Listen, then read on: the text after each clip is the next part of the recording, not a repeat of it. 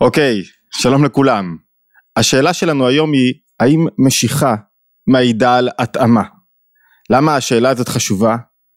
כי רוב מערכות היחסים, התשתית שלהם, היא לא רציונלית בעיקר, אלא היא נשענת על משיכה. רוב הזוגות שנישאים, שמתחברים יחד, מתחברים פחות בגלל סדרה של שאלות רציונליות ותשובות רציונליות לשאלות שלהם, הם פחות עוסקים במדדים רציונליים כאלה ואחרים, אין להם איזה רשימת מכולת, אלא יותר הגורם המרכזי שיוצר את החיבור הוא המשיכה, אם הייתה קיימת או לא הייתה קיימת.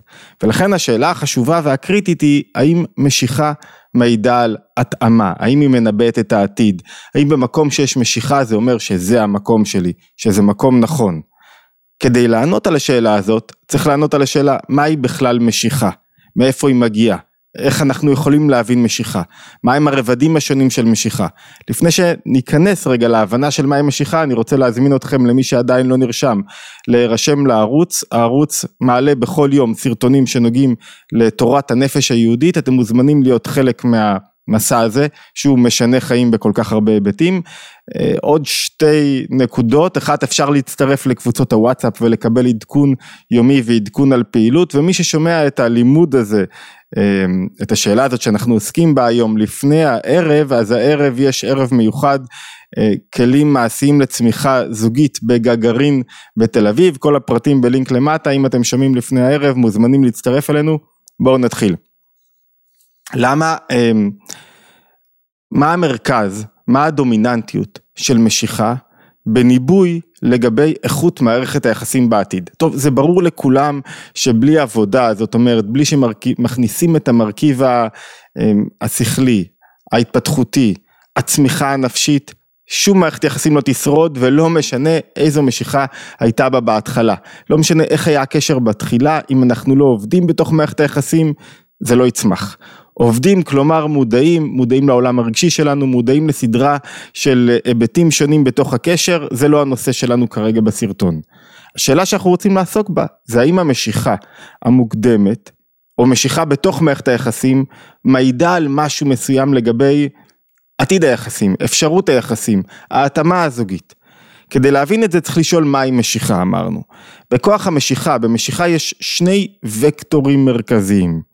יש מה שנקרא בשפת החסידות והקבלה כוח המתאווה ויש את התאווה עצמה.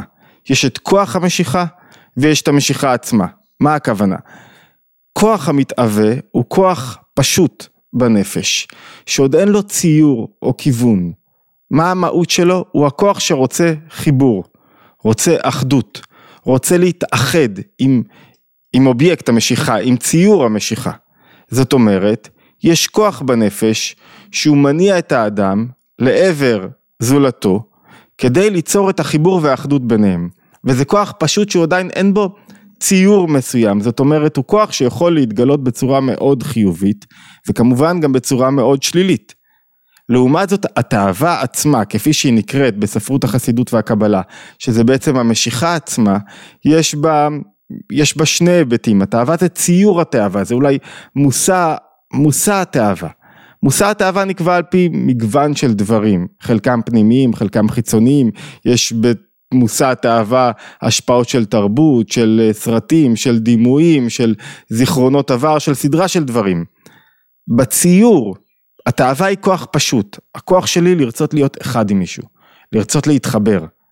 בציור התאווה יש שני היבטים מרכזיים, יש את משיכת הגוף ויש את משיכת הלב או הנפש.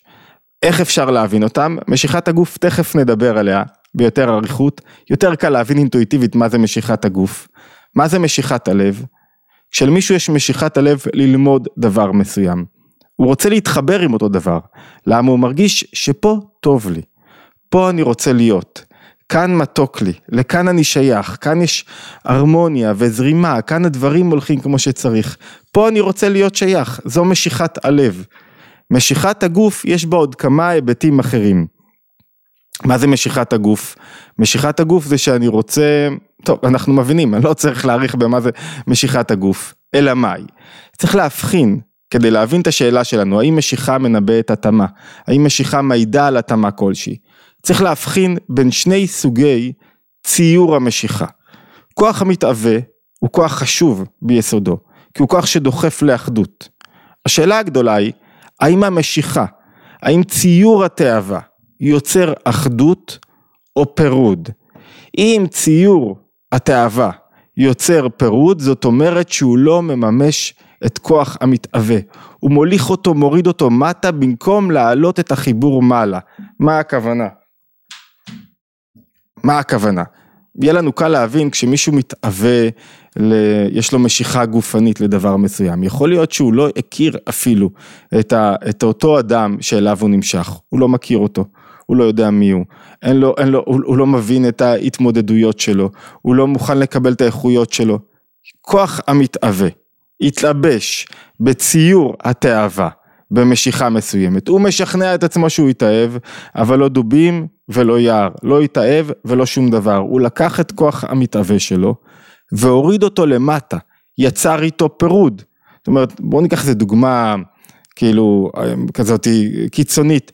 כשמישהו, כשמישהו יש לו משיכה למשהו מסוים וחס ושלום הוא פתאום אחרי, עשה איזה משהו ואחרי המשיכה זה נגמר לחלוטין.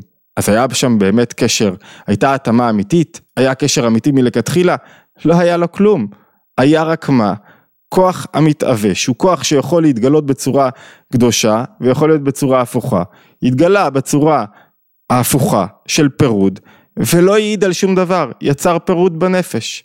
עובדה, ראיה, כוח המתהווה יכול להתגלות ביצר על תמונות עבר של מישהו שאפילו לא בחיים, או של משהו שלא בחיים, מה זאת אומרת? שכוח המתהווה יכול לייצר פירוד עם ציור התאווה, ציור המשיכה הוא נוגע רק לגופניות, רק לחיצוניות, רק לפירוד, לעומת זאת, עם ציור המשיכה מעיד על משהו פנימי, על משיכת הלב. מה זה משיכת הלב? שפה נכון לי, פה אני רוצה להיות, פה אני רוצה להכיר את בן הזוג יותר לעומק, אני רוצה לדעת אותו, כשיש לי משיכת הלב כדי ללמוד משהו, אני רוצה ללמוד אודותיו יותר, אני רוצה להבין אותו, אני רוצה לשמוע עוד ועוד, אני רוצה להיות מקבל מהמקום הזה, אני לא רוצה רק לכפות את עצמי על הדבר, אני נמשך עכשיו לשמוע איזה שיעור טוב, איזה רעיון, איזה אגדתה, איזה עניין, אני, אני רוצה עוד לקבל מהדבר הזה. המשיכה הזאת מעידה על חיבור חזק. חיבור שבו כוח המתאווה עתיד להתגלות במשיכת הלב ולכן יש פה יסוד חזק מאוד של חיבור. אני רוצה רגע ללמוד יחד איתכם קטע מאוד קטן משיחה של הרבי מלובביץ' על איך מתגלה כוח המתאווה כשהוא שלילי. הוא אומר כך, כוח המתאווה עצמו, הרי גם כשהוא מתלבש בעניינים לא טובים אפשר להעלותו מקליפה ולהפכו לקדושה. קליפה זה משהו חיצוני שנפרד, שהוא לא המהות, וקדושה זה ההבדלה, זה העיקר, זה החיבור, זה הדבר המרכזי. זאת אומרת, כוח המתאבק שלעצמו יכול ליצור פירוד, ויכול ליצור אחדות. הוא כשלעצמו חיובי. זאת אומרת, אם משתמשים בו בצורה לא חיובית, הוא ייצר פירוד ויתלבש בקליפה. והיינו שכוח המתהווה אפשר להלבישו בקדושה ואפשר להלבישו בקליפה אמרנו.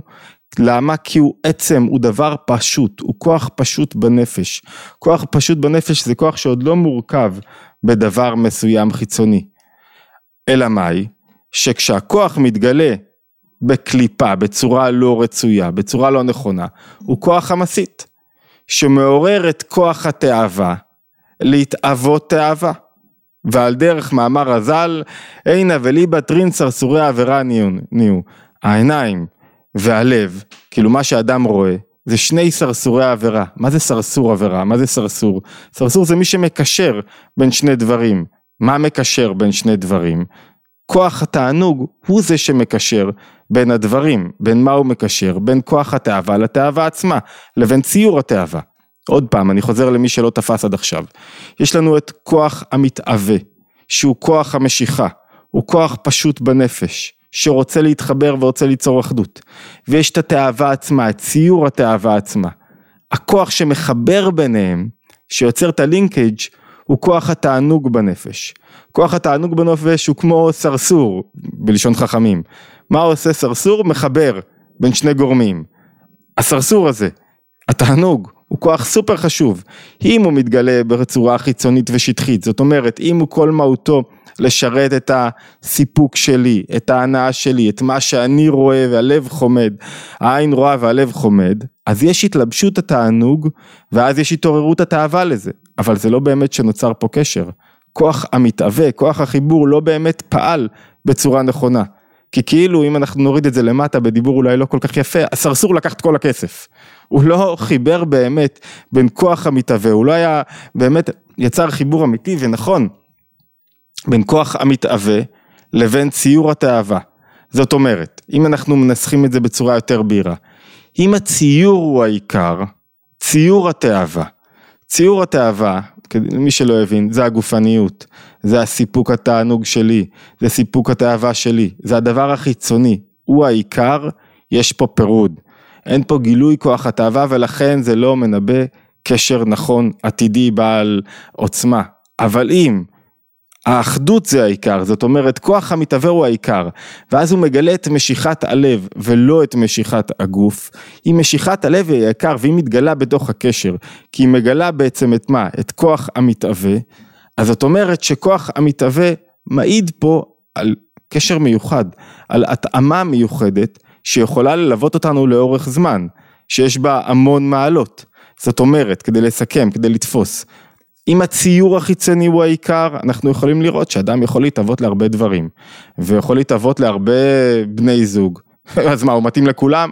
לא מתאים ולא נעליים. מה שמתגלה פה זה כוח התאווה שלו. הוא מוכר לעצמו סיפורים הרבה פעמים, אם הוא לא מימש את התאווה שלו, הוא מוכר לעצמו סיפורים ששם הוא, זה המקום שלו, אבל זה לא אמיתי. כי אין פה כוח אחדות, כוח המתהווה, שיתגלה בצורה קדושה.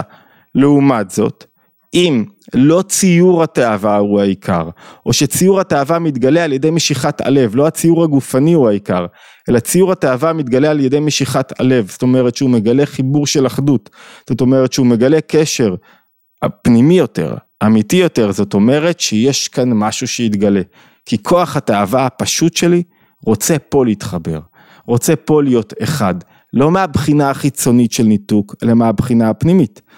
זאת אומרת, אם אני רואה את הזולת, ובאמת רואה אותו, ובאמת רואה את הפנימיות שלו, ויש כאן משיכת הלב, כי עם הפנימיות אני רוצה ליצור חיבור, יש כאן משהו עמוק וחזק ואמיתי.